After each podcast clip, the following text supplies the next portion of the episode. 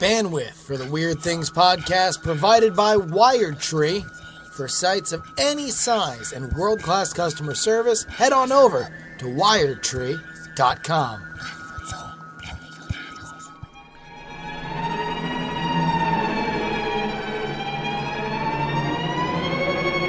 Welcome to the Weird Things podcast. I'm Andrew Mayne, joined by Brian Brushwood. That is a fact, and that's all you're joined by. You, me, and Bryce. That's who the Weird Things podcast has always been.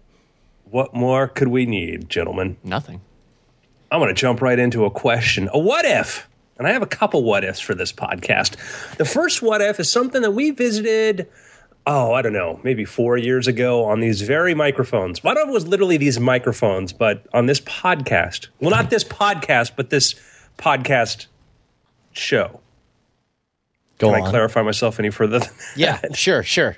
there are some pedantic people out there that listen, in particular myself. So I want you to imagine, Brian, you wake up tomorrow and some killer flu type thing is raging across the world. All right, and this is a scenario we've seen we've seen repeated over and over again. It's even a, a TV show, but it was then the TV show didn't deliver on the premise of the TV show, to my disappointment. Wait, which one? Which one?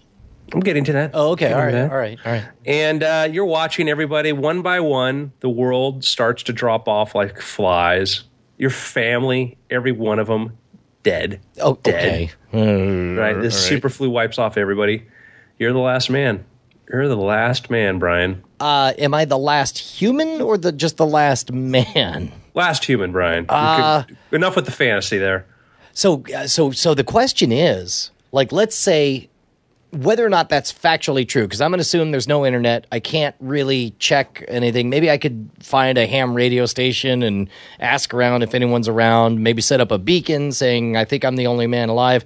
And let's say some indeterminate amount of time goes past. Say a week week goes by. Yeah. all there is is you've you've been holed up in your house in Austin, okay, and you know corpses everywhere.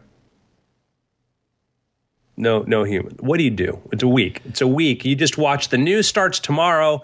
People getting sick. It's spreading. You know, Monday night, you're like, oh man, there's a lot of people been sick. Congress is not going to go into session, and it keeps spreading and spreading and spreading. Family gets sick. You, you know, your children are all dead by Tuesday.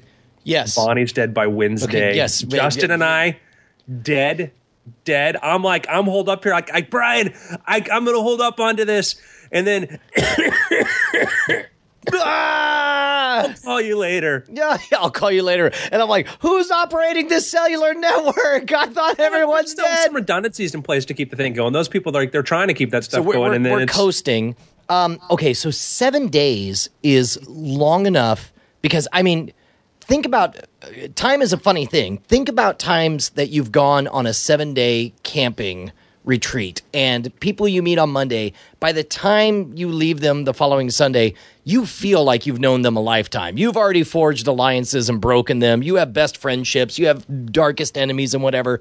Seven days is long enough that if I'm if I don't see a person during all that time and I feel like you see people, they're just dead. right, correct, correct. I don't see any living people. Um, I feel like I feel like seven days is enough for me to possibly have complete despair take over.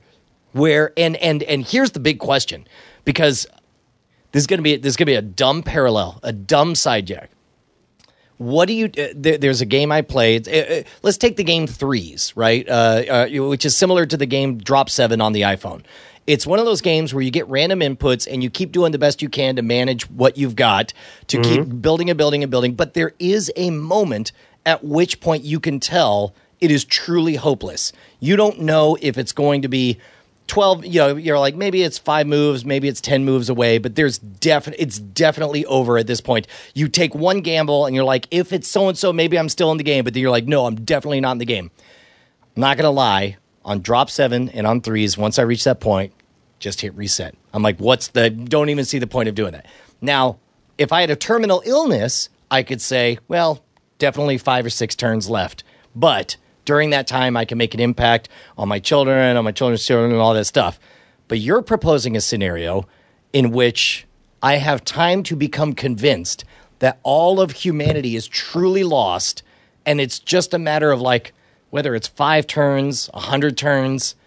Like I, I got to tell you, I would seriously consider uh, uh, just just cashing out, just just fi- uh, b- uh, messing around until I found some high end heroin.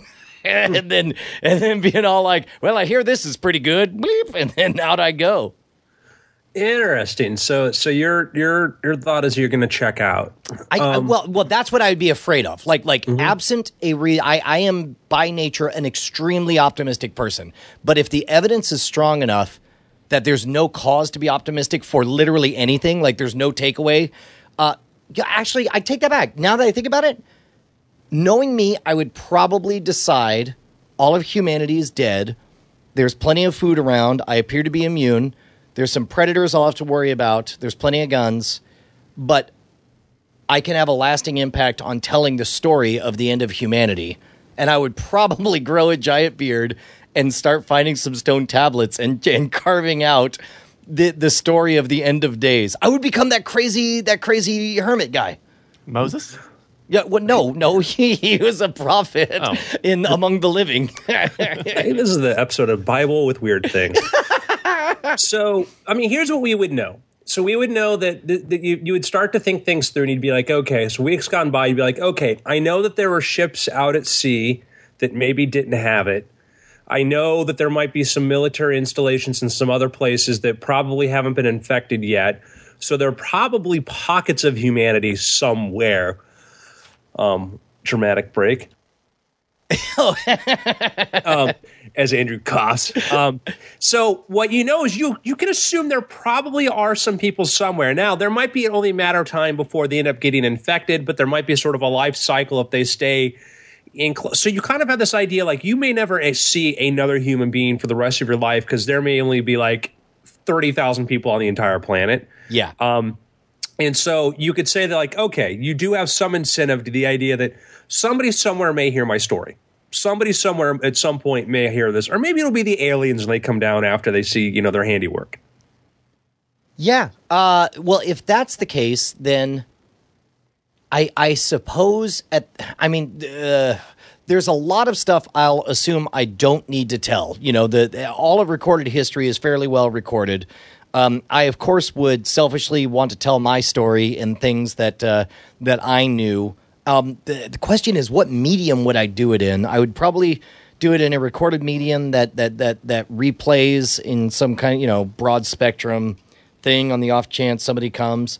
Of course, it would be all embarrassing. What if what if what if what if what if uh, somebody comes upon your your broadcast and they listen to all sixty hours of your accounting and they they give it a one star review and call it a bad prog rock album, basically. Because there's only one other person to review it. It's yes, exactly. And I'm like, oh, as, I, as I'm dying, I'm like, ah, the reviews are the, the reviews are universally terrible. Ah.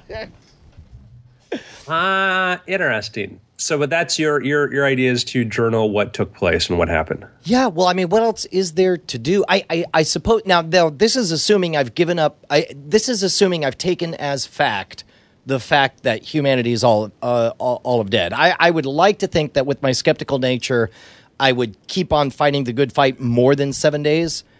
But if, if we're playing the game of assuming that that's not the case, then I think we get an interesting, different result. Well, I mean, I, I think that, I, like I said, I think the assumption would probably be that you would think that maybe somewhere there are some people, but your chances of encountering them are extremely limited. You know, and you know the safest thing may be to not move around. Got it. So you're saying I have to weigh. So it's not a case where where I know for a fact everyone's dead, but instead, uh, I, I, I don't want to make it a cartoon, but let's let's assume it's closer to a zombie outbreak type thing, where it's like there's persistent danger everywhere, and encountering other people is probably not a safe thing.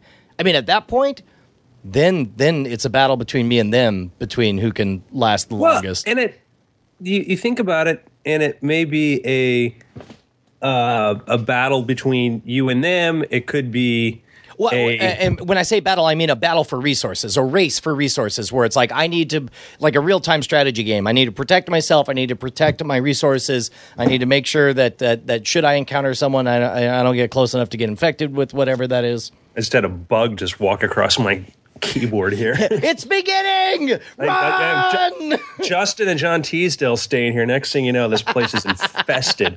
Um, that's what a Soylent bottle's for. It's going to get a burial in here. Uh, it a burial at Soylent. Man, I can't think of a more indignant way for a bug to go than drowning in pure nutrition. the irony. Uh, so let's talk about immediate things. So how are you? What are you going to do for survival? What are you going to do? Like I live across the street from a supermarket. sure. And like the first thing I'm doing is like I'm thinking, okay, I'm finding the most secure place around here that I know and storing up, you know, I'm taking So so we've entered we've entered looting phase where where there's enough evidence for me to think like crap's bad enough that it's time to just start grabbing first and asking questions later, right? you know, you go to the supermarket and everybody's dead. Okay. Uh, not gonna lie, God, this is this is the dark thing. I, my first assumption will be that there's enough humanity around that um, that yes, I should get enough food, basic foodstuffs, but I should also recognize that pound for pound, the most valuable trading goods will be intoxicants. So Ah. I'm gonna primarily I'm gonna load like 80-20. I'm gonna get eight, uh, 20% rice and water, 80% uh, you know a bunch of vitamins, and then 80% uh, uh, Glenfiddich or whatever. All right, And- Brian, let's let's do the math on this. Let's figure this out. Let's say, in your estimate, uh, you could probably in a, in two days driving around get a reasonable estimate of how many people are alive. You know, you could say that there's there's not more than one in ten thousand people alive, right? Sure. Right. yeah, yeah. So you know that at that population level, your alcohol Will will be There's- they're gonna be- relatively infinite. Right. Yeah, you know, you're, you're like, hey guys, look what I got. And I'm like, yeah, Brian, look what we got. I, I, I suspect, but but again, this is the early days when I uh, when I am not really clear on how many other humans there are. And keep in mind, that was the first move that Sawyer pulled on Lost. Was he was the smart one who went and stole all the uh, all all the booze, uh, tiny two ounce bottles from the plane. Um, it seems like that would be a power play. Once I had enough of those, I'm like, okay, I, I have them squirreled away in. Fi- First of all, I am now declaring myself warlord chieftain of my neighborhood. Uh, like like I'm I'm I'm I'm assuming ownership of all these houses. I'm gonna I'm gonna tuck stuff in all of them in different places. So I got squirreled I, a- you, away. you go, you wa- march yourself right down to City Hall, prop yourself up in the judges, you know, in a in the courtroom, and you declare yourself. I declare myself owner of everything. I declare. All declare opposed? yes, exactly. Okay, so you're you're saying it's probably not a good idea to think in well, and I I'm assuming like you that I'll get to that point where I where I realize that that resources aren't a problem and that I've wasted my first 4 days hoarding stuff hmm, in what will essentially be an, an abundance economy. Well, I, I would say one is that some things like there, there's you know that you want to like you're going to want to hoard things, can't things that will keep, you know. But I I'm charmed by the idea of there's some there is a story to be told about somebody who figures out the legal means by which to inherit everything. you know, Oh, wait, wait. Oh, oh my god. Somebody who goes through the the county goes to city hall like how do you like oh how does this what's the chain of command and default in this situation He spends he spends all this time living on uh, jars of pickles and going through legal briefs, figuring out like, oh, I finally did it. That is the proof that I am the heir and I am the king of England. I Check filed a quit off. claim on everything. Next up, it's yeah, and it's like, uh, well, let's go for the Czech Republic. Uh, let's see, how does that uh, go through the, the, the law books? Um, I gotta think the first thing you do, if everybody's dead in the neighborhood, first thing you do is you assess how much food you have. Second thing, again, you're afraid of other humans or other animals or whatever. You go round up everybody's guns. What about the bodies brian I mean, I mean, you throw them outside, certainly. would you just throw them outside He's got to drag them all the way down the street. and then into the ravine is so far. I mean, it's like they're gonna be. It'll stink for like I don't know, four weeks maybe. Increase your chances of getting sick, and also bring in Yeah, buzzards. see, I don't wild want. I don't want to touch any of that. Uh, maybe, I, maybe I pour lye. Is that a thing? I saw that on TV. I, I, I, go in and I, and I find in people's uh, detergents, I find lye and pour it on people, and then some people I experiment pouring Clorox. Other people Um, I does somebody bur- in your neighborhood have a pool? oh yeah, no, there's a few pools. You drain the pool, pour the bodies in, and you burn them. How do I drain a pool though? I'm just gonna throw it in the pool. Gravity. Of it, what's what? You ever you taken a, a hose and never drank a pool before? Uh, well, I don't know where the. I mean, I've drained a hot tub. Can I put them all in a hot tub? Well, Brian, think about this. You have thousands of pounds of flesh attracting every kind of parasite and bacterium that you don't want around, every scavenger, every buzzard, everything like that. Wild dogs. Again, understand that feral dogs are going to be one of the biggest things you're going to have to deal with because as soon as after a week or two of them starving, they're going to adapt Yeah. to human flesh. Uh, okay, so to be honest, I probably wouldn't think of the pool thing. I would probably drag them all downhill into. I would start a a funeral pyre, but again, like I would probably be too afraid to get close to their corpses. I guess. Okay. Oh, oh, oh. I got the hazmat suits left over from the modern rogue shoot. Right?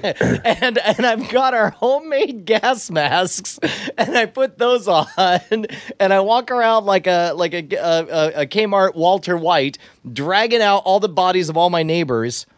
I would set fire to to all of them, uh, but even then, I'd be nervous about like how much gas. Oh, so this is another thing. Everybody acts like in the future you can siphon off gas from everything uh, after the apocalypse, but that's not true. Like all of the gas from all of the cars will evaporate in like two or three months, right? Um, I don't. It, depends. Like if you're talking ground tanks, whatever. Uh, depends on the size of the tank. No, no, no. I'm talking about from other cars. Let's see. Uh, E10. Uh, yeah, that's ethanol gas, so that'll that'll go away after three months or so. Um, yeah, I don't know. Yeah, I think in cars you're gonna have a problem. Like that, it takes a while. You have to start, and so yeah, I think there's there's gonna be. It's not like you just leave it there for three, you know, three years and then start it up. Well, and also, how how good is how good is, how valuable is gas, right? Like, if what you're doing is using it not for uh, energy to propel a vehicle, but instead for heat and for sterilization, it seems like you'd be better off fermenting just alcohol or, or getting or, or getting pure alcohol or whatever. Maybe, maybe. I mean, you're you're gonna you're not gonna you're not gonna have to worry too much about sorts of fuel supplies and things like that. Because you know, also what you you will be able to do is you know at some point you'll be able to grab every solar panel in the neighborhood and around and just be able to use power. And Yeah, if I, I'd be How, how do I how do I learn how to use said solar panels? Like, uh, ass- ass- assuming. Uh, well, first of all, I probably am not going to steal anyone else's solar panel. I'll probably just appropriate somebody else's house who has solar panels. You know, I mean, you might need a lot more though if you wanted to really be electric, but you're Yeah. not going to steal, steal from who, Brian?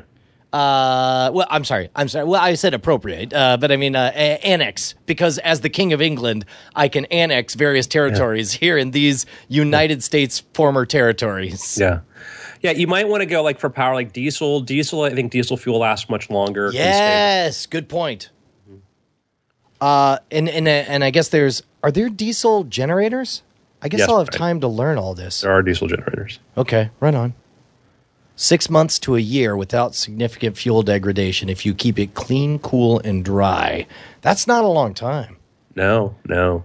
So I have to assume. But I think that's about twice as long as the regular fuel. That you the regular fuel could be six months to a year if you had a, a, a preservative or something in it. Okay. This is without that. All right, all right. So, uh, uh, yeah, I, I mean, so, okay, so I have a short deadline before things get really dire. Uh, is there any reason for me to suspect that I'll ever encounter another human being? I don't know. Is there? I, I, I would feel like I would keep constant vigilance the first 30 to 90 days, and then very quickly I'd just assume I'm the only guy. I, I think I would lose discipline pretty quickly. What is undisciplined Brian like in this post-apocalyptic It's age? an awful lot like current day Brian. It's uh it's not great. You just are you just like figuring out how to get power for your Vive? Uh, yeah, I'm just like, I'm like, one more time. Let me believe I'm in space. Take me away from all of this. I can't smell anything. I have all the free room now. Yes, exactly. I set up the Vive in the streets. I, I here's here's here's and flash forward like six months later. I've got a beard still, only from here, scraggly, right? Backpack, wiry thin, like 120 pounds, whipcord thin, hiking down an Austin street of a suburb, hair just just shaggy. I don't look anything like myself. Shaggy hair, right? This just like maybe like and yet still writing a novel on parchment as you travel forward. well, as I as I march through the, the the Austin streets and I come across this house with a bunch of solar panels and this all around it, okay, and a big diesel truck there with the lawns overrun, and then I hear. Tonight on NSFW, Jeff Ryan, hey, it's me. And I'm like, it's the open. number one program in the world. The I walk up only the one worth watching. And there you are, and there's like this horrible straw man version of Justin, you know, the camera on him, you know, a stick figure Bryce. you know. Like, right, the microphone's already plugged in. Like, shh, I'm broadcasting. yeah, I, I- I actually hit the mute button and I mouthed the words, I'm live, damn it. we got our special guest, uh, former president of the United States, Barack Obama. What's going on, B Dog? Oh. Uh, yeah, I could totally see that. Uh, man, I, I, I- I don't know. I, I honestly don't know. I, I, I guess I would, I would assume that. r- Oh man, that's got to be tough to take on faith the idea that anybody will ever see anything you write and to bother to stay alive in what appear to be like the most dire of circumstances. I don't know. I I think like I'm gonna go like full Christo, the artist, in like I live in LA, you know. I'm gonna see what kind of performance art pieces and stuff I can do. You you just uh, exist as the Salvador Dali of, of the universe at this point, where it's like anything that can happen should starting now. I'm gonna take like a skyscraper and smash out enough windows to make my face. You know, I'm gonna I'm gonna go to the Coliseum and put every single combustible thing I can drag in there and set a fire there. Uh, I'm I'm gonna leave my mark, and it won't be a pretty mark, ladies and gentlemen. It's gonna be a destructive but very very visual sort of mark. I believe it. So, um, is, was was this story pulled from like an actual story? Did this happen to someone? They believe the world had ended. No, no, Brian. Okay, good. All right, all right. Brian, world's not ended. Don't worry. I, I, I mean, I just like, I mean, if you know something, just blink twice and go to the Patreon plug. Uh, oh, three times. Oh, thank goodness. Uh, hey man, if you enjoy weird things, if you love thinking about the end of the world, if you love stuff like Sasquatch but don't necessarily believe in them, then why don't you be one of the 428 patrons who support us over at patreon.com slash weird things, W-E-I-R-D-T-H-I-N-G-S. Uh, you guys are keeping us uh, on the regular. You are our Metamucil. yes.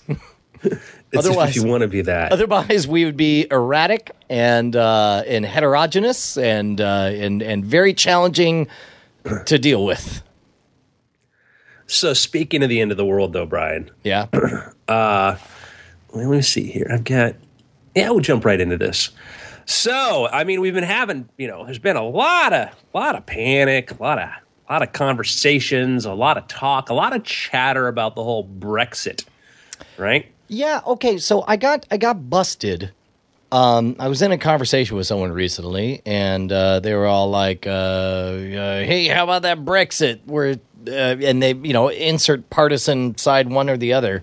And uh, I, I've been comfortably out of the loop on this, um, and it's really weird to tune in to an issue after everybody is polarized on it because it's it's like you only see a funhouse mirror on both sides and you have to kind of guess what the original intent was because now all I see is tweets saying hey, guess who's racist? As of now, Britain. And then and then you see tweets saying like, ah, we really stuck it to the bureaucrats, didn't we? Hooray for freedom! And I'm just like, I don't know what any of this means. Uh, do, do, do you have do you have a way to sum it up? Uh, well, and, and I mean, I think you one, listen, we're Americans, so to all of our British listeners, we apologize right off the bat for our ignorance on this topic and our subject and whatever we say. Right, and might as well just might as well shut this podcast down because we're only going to make you upset. You know. Um. So let me make that. Yeah, let me make that yeah. very breaking very news. Angry letters? Americans self-obsessed. Well, Film at eleven. Uh, but guess what? Everybody is. Okay? Yes, of course. I mean, the only people aren't are people whose borders are regularly invaded every thirty years. Sure. You know, it's like, what do you call somebody who only speaks one language? I don't know. Somebody with really good border security. Somebody, Somebody somebody, who who managed to have ever. their language become the lingua franca that would uh, that everyone else learns. Hey, we're America. You know, what do you call somebody you know, when speaks the language? I don't know. Somebody's never been invaded. That, that's what I call them. wow, dude, we're really we're really taking a victory lap on this one. um, so, hey, I already said warned it. So, it's obviously it's. I have been following it prior to that, and and and and I will. You know, my my sort of source of where I've been following it are you know people who are pro Brexit because of from their position as far as how they view how they want to participate in a representative democracy and, the, and their sort of their viewpoint is is that as the EU so much of the authority gets put to Brussels and from bureaucrats who are unelected and that's frustrating for them and that's why they have a problem with it because of the way that you know if you're a member country you can't say yes or no to certain regulations things that are passed through there and whatnot. So it's it's it's a complicated issue. And and I think that part of what part of what's been frustrating for people who who like uh, who are were not for leave, you know, for the Remain campaign, for people from from over here watching this, is the you know for some people they look at you know it gets into like where do you want the future to be? Where do you want the world to go? Where do you see the future is this? And do we see the future as this one world government you know where we travel freely and all that? And some people see that this is a because of this vote from the UK to leave the EU, they see that this is a step backwards from that view, a, a step backwards from that goal. Where other people would say that, like, yes, that's a great view, but this is not the path to it where you give up your local your your democracy and you give up your right to vote on certain things on a local level. When you when you push those off to bureaucrats and to panels and things like that, you have no control over. Then you lose an aspect of freedom, and so that's my way of sort of summing up. And again, everybody's going to have their own interpretation of it. And I will tell you this is that I would say that if you're reading one side telling you what the other side thinks, you're not getting an accurate view of that other side's point of Well, view. and, and, and this is uh, probably a good point for me to bring up one of my favorite concepts that I've learned in the last decade the idea of the ideological Turing test. And I think I mentioned it before on, on Weird Things because this is the kind of issue where you uh, can often get a polarized view, or certainly I have, as I, you know, and uh, I'll be first to admit I haven't really tried to understand. I've only passively been watching the Funhouse Mirror version of everything. But, uh, but the, uh, as you know, the Turing test is a test in which a, a artificial intelligence attempts to pass as human, and if you can't tell if it's an AI or a human, then it's you know for all effectives uh, or all uh, effects purposes, it's a artificially intelligent being. Um, uh, likewise, an ideological Turing test is imagine you, if you're somebody who supports Brexit, imagine going into a room with a bunch of people who oppose it and being so good at use at using their own rhetoric and expressing their own their own ideas in a way that's palatable to them that they don't realize that you're not one of them. In that case, you've passed the ideological Turing test, and of course the inverse as well. Um, uh, I, I, I, uh, I, everything's getting very cartoonized, and I Well, don't see a lot of people that can pass an ideological Turing test right now. Well, yeah, and I think that and and there's a lot of you know there are a number of people for the Brexit who were frustrated by the the very liberal immigration policy, and and and you could draw parallels, say that you know they were acting racist or whatever too, and then that becomes one thing for somebody to single on. If you're an anti-Brexit, anti-leave, then you could say, well, it's because these people are racist and racism's evil, so that's a bad point of view. And I would say that it would be wrong to say there wasn't that element to it, but to say that that was the entirety of it, which a lot of commentary has said, Sure. is is is disin- is not very you know disingenuine and so- the stuff that I've been exposed to and, primarily reading Matt Ridley. You know Matt Ridley uh, you know who was one of my famous, famous science writers is now a member of the House of Lords and his commentary on that which has been you know very interesting to me about that and it comes down to from their point of view is if you're a person that looks likes the idea of of kind of I look at like I don't think direct democracy is ever going to be a great idea, but I think it's a great ideal. I think Sure. that is a thing to move towards. The more control that we as individuals have on shaping our future is better.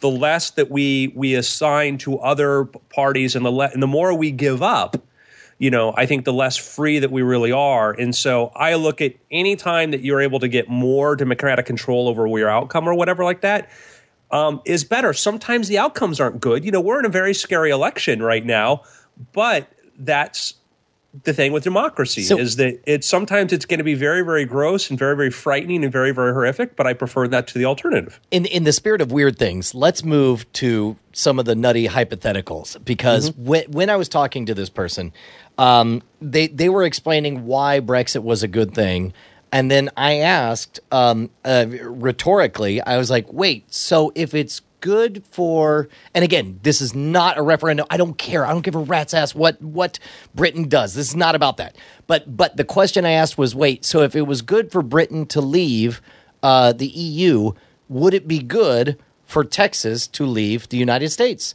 And of course, you know, Texas is one of those that's our perennial uh, hobby every 10 years is there's some movement to talk about, you know, going back to a republic or whatever.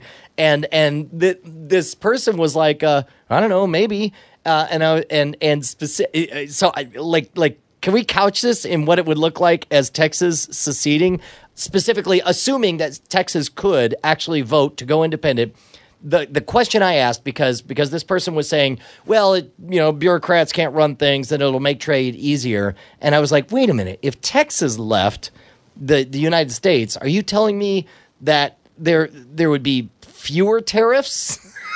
like like it seems to me like the moment Texas is an independent country, the Texas Longhorn Cattle Association sends a lobbyist to Austin because now they have lobbyists because we're we would be an independent country, um, and they and they they make the case for well we just want to compete on a level playing field with all those Nebraska heifers. I I would you know I would and it's hard because it's not a it's it's not a thing where everything pairs up exactly. But if you were to say that if Texas was like a territory and you were not able to elect people to Congress, you know, in certain Uh, okay. And you could have laws passed over you that you had you didn't Ah, have the crap! ability. Now, now, now, now we're making it too real. Now we're getting to the actual lack of representation thing. I, Which I- is what a core argument for the people who wanted to leave. Correct, correct. Oh. Uh, uh, also, uh, full disclosure: uh, America wanted to leave for a lack of representation, among other things. Yes, and that was cited by many of the people for leave. Was they said that you know we should follow that ideal, and that was a worthwhile reason. So anyhow, I want to move past that. I'm going to Yes. move past that because everybody, er, the whole world is very polarized about this sort of issue, and is convinced the other side is absolutely stupid, racist, ignorant, or whatever. Let's forget that for the moment. Let's assume that everybody has. To themselves, equally valid reasons for why they're pro or con. Let's Got it. assume that. Let's pretend for a moment there are people on both sides of the issue who are very intelligent. Let's pretend for that for a moment, okay? All right, I believe it. I'm going to go beyond pretending, right into full on buying it. Yeah, I'm gonna I'm gonna accept that that we could put two reasonably intelligent people in a room. They can come out with cogent arguments for either side of it. Okay, which to listen to some sides, you- they won't acknowledge that. I'm telling you, it's that funhouse mirror. Both of you guys, knock it off. Come up with. Uh, uh, sorry, sorry, sorry. Never. so mind. let's move past that. Let's move past that because this is an entry point into what do we want the world government, governments, or whatever to be like hundred years from now?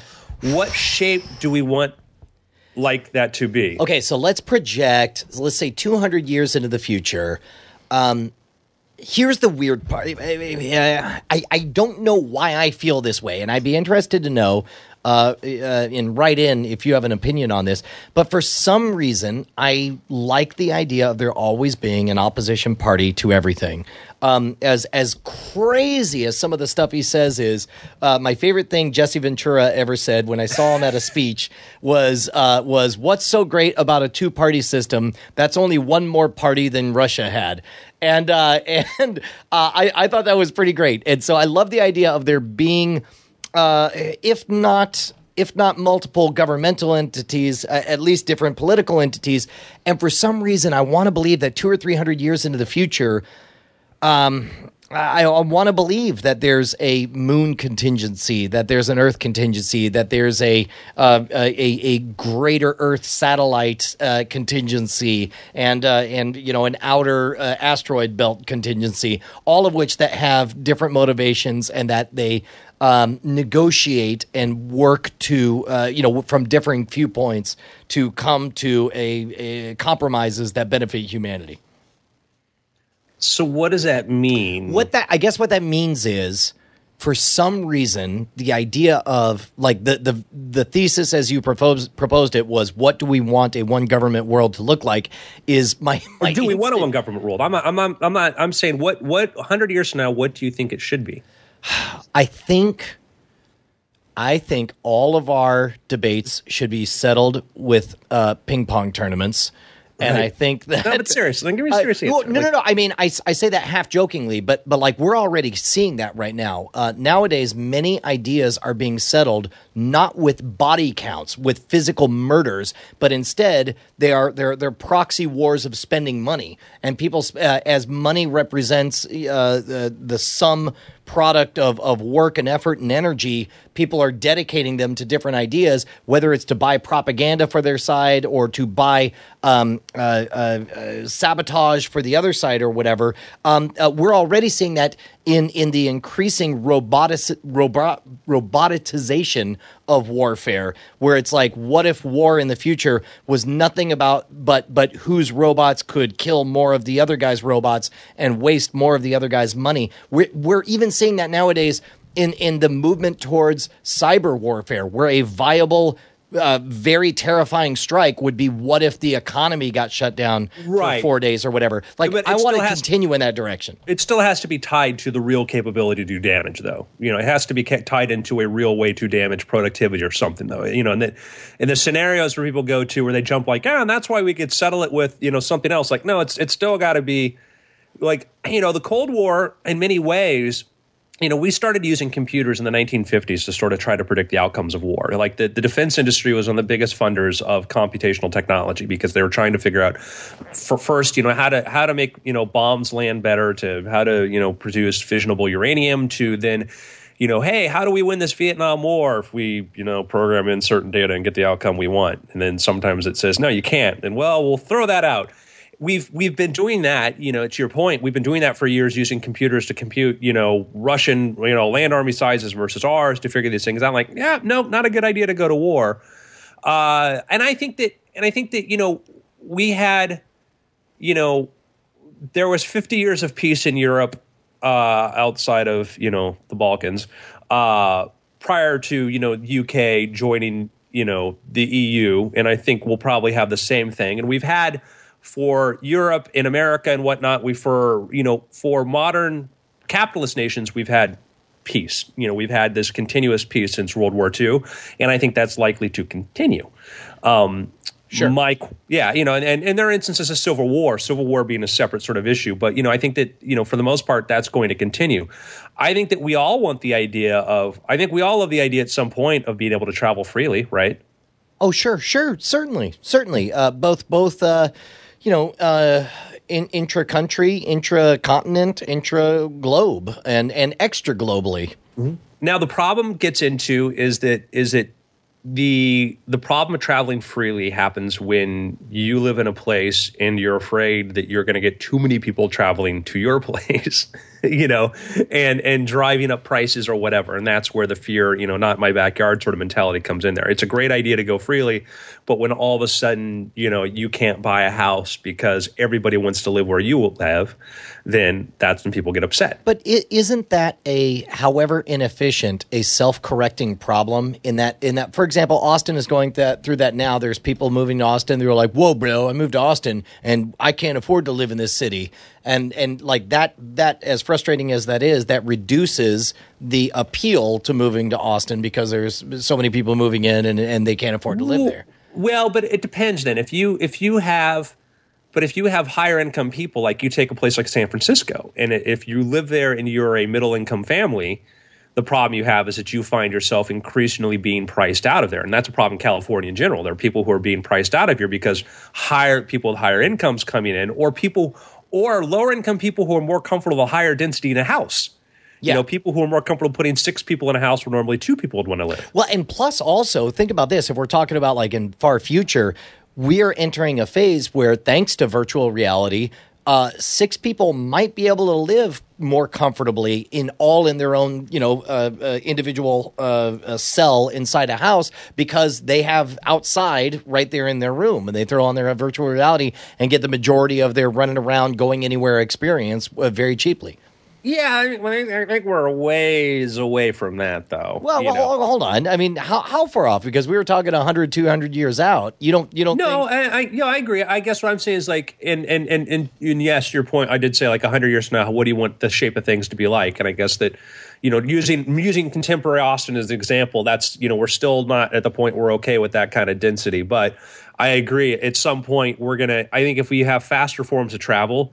And you're able to take small spaces and make them much more spacious. I So- absolutely so, agree. So let's talk about this. Let's talk about uh, let let's not go 100 years out. As soon as let's say 10, 15, 20 years out, let's assume that all of a sudden uh, self uh, driving cars and Uber is uh, fairly ubiquitous and cheap. Uh, uh, moving movement from place to place is is close to free or approaching free or whatever. All of a sudden, you don't need a car, you don't need a garage, you don't need um, uh, parking spaces or whatever.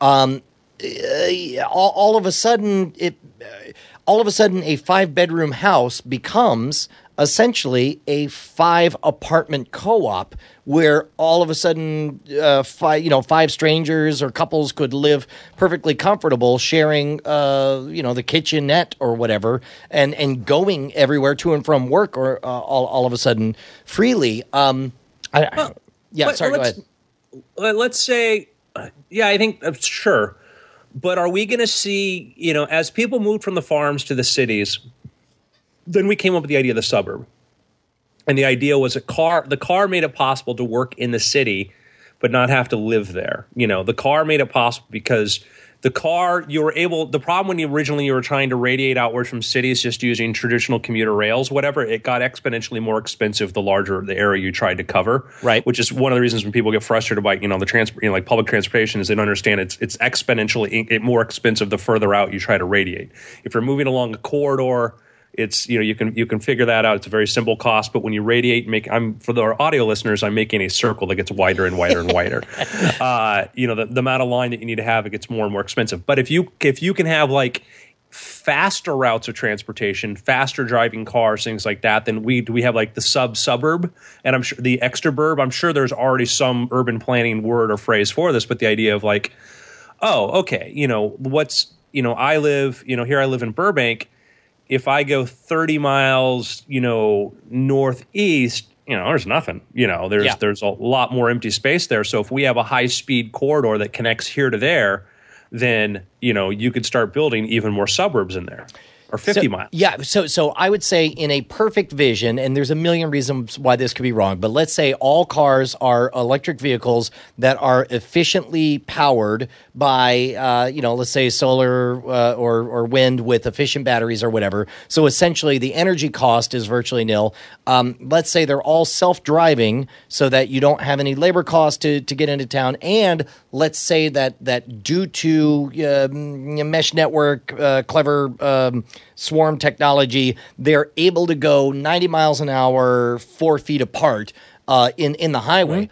All of a sudden, you literally could live anywhere, and your longest commute is maybe maybe 40 minutes the current average commute basically. Only along that time you can sleep you can be productive you can do your hygiene stuff and you don't even have to worry about parking when when you get there. Do you think that we so here's the question is given that technology do you think that we continue our consolidation into giant hive cities which seems to be the tendency of humans to want to live next to each other or do you think we see a diaspora where everybody all of a sudden moves so far out and they all find their own 5 acres with their own sunset uh, where they don't see another house as far as the eye can see The answer is both. Not everybody wants the same thing. yeah you know, I don't. I I like going to New York. I don't like living, you know, on the 30th floor and stacked in there like that. You know, I like the suburb where I can go outside and I can walk around at night. yeah You know, um, I enjoy that. I think different things for different people. But I, I do think that, and we've, we've touched about this in the ta- chat room, is I think that I think one of the biggest liberating things is going to be is like, listen, it would be great if we could like hyperloop up stuff like, you know, places, but that's that's really far off for a number of reasons, you know, and and uh many reasons. And I think that more shorter term is going to be taking the HOV lanes. We've talked about this before and making those into high speed electronic transit lanes where you do take your Uber robot car that goes 100 miles an hour, you know, in the and, and making it like, oh, let's just open up that lane and let's say companies that want to provide mass transit that are robot transit that can go ridiculously fast, we're okay with it. I just had an astonishing thought because you were mentioning how some people like to live in the country, some people like to live in the city, and it occurred to me like the the instinctual thought was like, well, what about people who like both?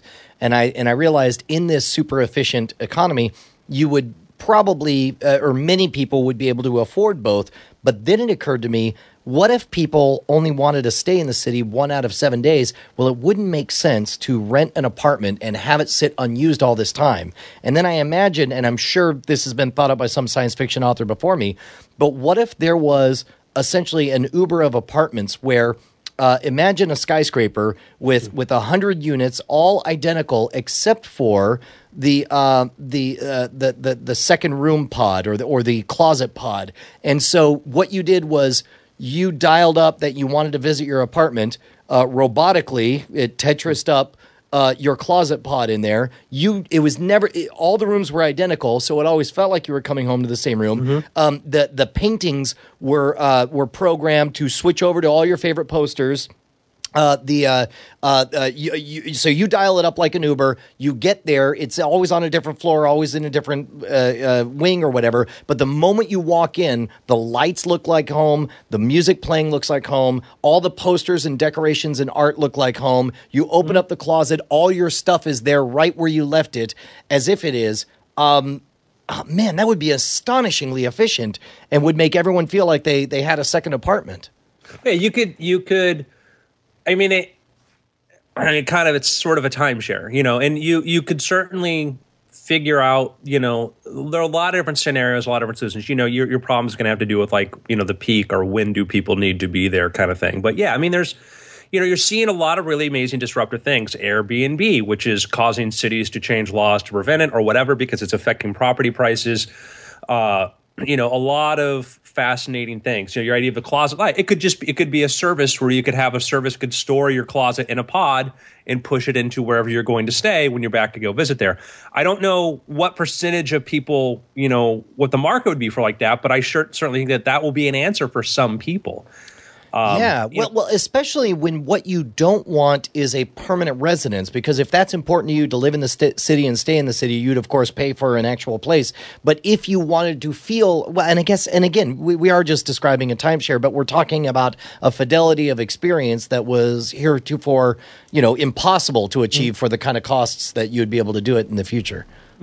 You know, an idea I've been playing with is the uh, the subject of the closet. Is if if you ask me if I wanted to roboticize one thing, it would be to ter- turn my closet into basically a TARDIS for all my stuff and have basically robot arms and manipulators that I could take clothes, everything, just throw it into a little you know uh, compartment there and have it figure out how to pack everything super dense inside of there. Everything needs What- to be pressed and folded. And there, and there's no reason like so imagine your experience in that case would be you wake up from your apartment you you leave your clothes everywhere you have your coffee you just leave the apartment like you normally would and you would leave and in your mind it would be as though some maids came folded up everything put it back away put everything back where it belonged uh, in in you know and and then you came home and granted you came home to another address but you came home to essentially to to what looks like the exact same apartment only with everything put away. I was just thinking for stationary, not not this this rambling man lifestyle, but the idea of just the idea of think about like think about all the stuff you have in your your house, all the stuff you don't use, or all the crap that you don't that you you know IKEA comes up with ways to store. Sure. Just the idea of how do you maximize space, and imagine the idea if you took you know, you, that we have computer algorithms to figure out how to stack things together. What's the most efficient way to stack stuff? And we we accumulate garbage and stuff like that. Like I was thinking, just for like my books behind me, like I would love you know, just have like one unit that sticks out maybe two and a half feet, three feet from my wall here. I could put everything into it. Could have a video display on the front. Could show me. Could it could look like in one one display could look like it's just a you know a library, or I could have one in my cl- in my bedroom that I just throw all my j- clothes in there, and, and then I, I can stand in front of them and say, oh, what outfits do I have? But it could efficiently pack and press and fit all the stuff in there because then you could you could compress everything into a very small space. And then if you got really, really clever, some things could be 3D replicated. It says, oh, yeah, we're just going to break this thing down. We'll print it for you again when you need it. Dude, that is the most amazing part. The idea that something could be replicated, uh, uh, both in your data and, and other stuff. Because think about hoarders. Uh, the reason people hoard is because they have a hard time letting go of the past, and they, they feel like, well, if I give, you know, this is my favorite alarm clock. It was given to me by my mom when I was in fifth uh, fifth grade or whatever. Like, if I let this go, then I'm letting go of that memory or whatever. But but let's. Uh, uh, my wife was the one who was who who just started saying like, look, just take a picture of it and then throw it away. You'll always have that picture, and you can look and remember that memory will be just as precious as ever. But it's like going a step farther, where it's just just like yeah, preserve in memory for reconjuring later, and you'll probably never ever ask it to be re 3D printed or whatever. But but down the road, if there's ever a moment where you're like, hey, bring back everything I remember or, or I had from fifth grade, and it all of a sudden it gets all reprinted, and, and you have that novel experience of like coming home after whatever. I don't know. That's uh, all of this stuff could be automated and and and brought right now almost to a fidelity good enough for you to experience the nostalgia hit. Certainly in a hundred years, it'll be a hundred percent there. For sure. I, you know, I, I still, I thought, you know, I would have thought 20 years ago that I would probably have all of my books to be digital and I wouldn't be holding on to books. But I found out that I still like printed books. I still like to hold on to them. I still like to I read them. love. Okay, so I, I'm actually having an ethical dilemma because I love my printed books and I love looking at other people people's libraries because it's like looking into their minds. I love looking at my own library, but I also deeply enjoy. Um, chatting with someone and having them, you know, maybe they'll say they have a dilemma. And I was like, oh, there's this great book you should read. And I love that experience of saying, hold on one second, walking over to the library, grabbing the book, and just giving it to them. There's nothing like giving someone a book. And at the one, at, on, on one level, I'm pained because I, I won't have it now. But on the other level, I, I, I deeply love the idea of like, here's something that I held in my hands that was precious to me, that, I, that had a profound experience on my mind. And now I'm giving it to you, and it will hopefully have the same experience. I I would love for I don't know I, I, the idea of a uh, if we could make a digital book that like could feel like a real one. You know, the pages. Could, I mean, we've had certain forms of like paper and stuff like that. Like, I would feel much easier about the idea of, you know, if I ha- if my Kindle could actually be a what looked like you know, if I could grab a book and then it could have, you know, actually have the pages change or whatever, whatever book it wanted to be. I, I feel like we're not that far from, Mm-hmm. if not that, something close enough to it that it becomes sort of, um, uh, you know, this virtual ownership. So, so picture, picture instead of a Kindle, you have a 200 page pure e-ink volume that, that you're able to you know shake and it goes from being a copy of Public Enemy Zero to uh, to Angel Killer to you know to whatever and then and and you could go through the pages and find the passages and then you could give or for a nominal charge let's say let's say you're like oh no no I love this book this passage means a lot here pull out your you know uh, virtual book or could- whatever It, it could function like Kindle does today, you know, where you can, you know, in, in that sense, but just give us a different format where it actually feels like a real book. Yeah, it'd be great too. Uh, does Kindle have automatic? I, I, I, you can lend titles on Kindle, correct? Yes, if they if the publishers can allow you to lend titles. Can yes. can you set a default retrieval time? Because that's the one thing that makes people anxious about lending is because so often we lend stuff and we never get it back. It'd be great if you could lend a book and then and say like, "Hey, I'll give you a 30-day lending on it." And then like after 30 days, it just automatically quietly reverts back to to to you. Yeah, I don't know. Kindle says you can lend a Kindle book to another reader for up to 14 days. So it does it automatically. Yes. Oh, that's wonderful. Okay, well, boy, it's a testament to uh, uh, how insightful yet unused that feature is. that that that the three of us could not know that automatically. and I and I enable my books for lending, and you would think I don't know. I'm like, sure, all right, I like the idea. I would like to see the same thing. I'd like to see Amazon do the same thing with Audible because being somebody who lives in the Audible ecosystem, uh, right now I just have to. Yeah, yeah I don't know. I, I wish I wish I could marry my wife's Audible library even, but I can't. We have to be separate separate apartments. Can I can I tell you that my, the the problem I've been having with Audible lately though? What's that? Uh, often enough, I get my credit and I go look to see how I want to spend my credit. And my credit, I'm paying like 15 bucks a month. I find out that on Amazon, I can buy the ebook for like 10 bucks and get the audiobook for like five bucks extra. Oh, so you keep buying the audiobook extra Well, rather I'm like, than using why am your I credit? subscribing to Audible if it's actually cheaper to get the ebook and the audiobook?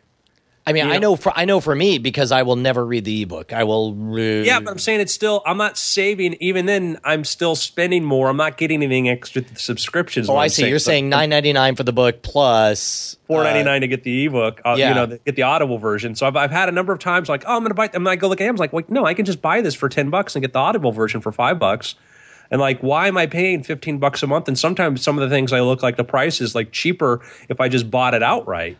I think some of the I might be making this up, but but like I I read so many audiobooks that I get ahead of schedule and I sometimes have to buy uh, this is even on the platinum two a month program. Mm-hmm. I, I run out for the year and then I'll, I'll buy 20 credits for I want to say like $100 or something like that. Uh, so it's only uh Five dollars. Yeah, I mean, it, it depends on certain sales or whatever. But uh, I, I know this much. I know that uh, that that since I started doing audiobooks, I moved from reading two or three nonfiction books a year to reading twenty to thirty nonfiction books a year. Um, I guess even yeah, no, I guess twenty to maybe forty. I don't know, but uh, yeah. Speaking of which, it's a good segue. You want to go into picks? Let's go into picks. Do you, do you have one?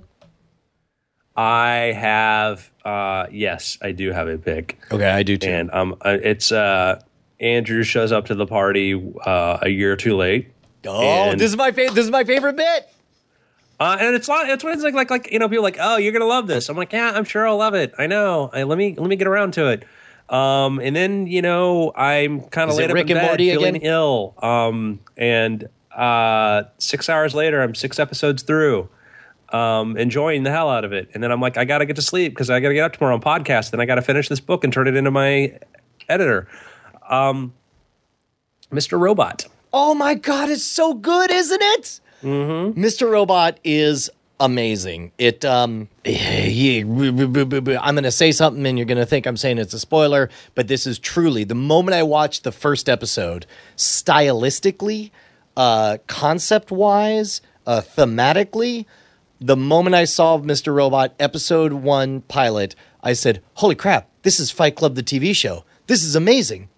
Uh, yeah, I would say that it's um very much, and then you start looking for those sort of elements or things to that.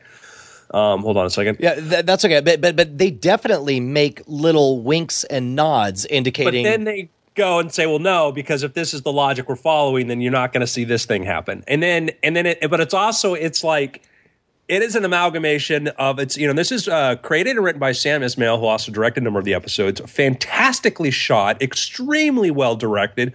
I thought the writing's amazing, and, and it's like you're like.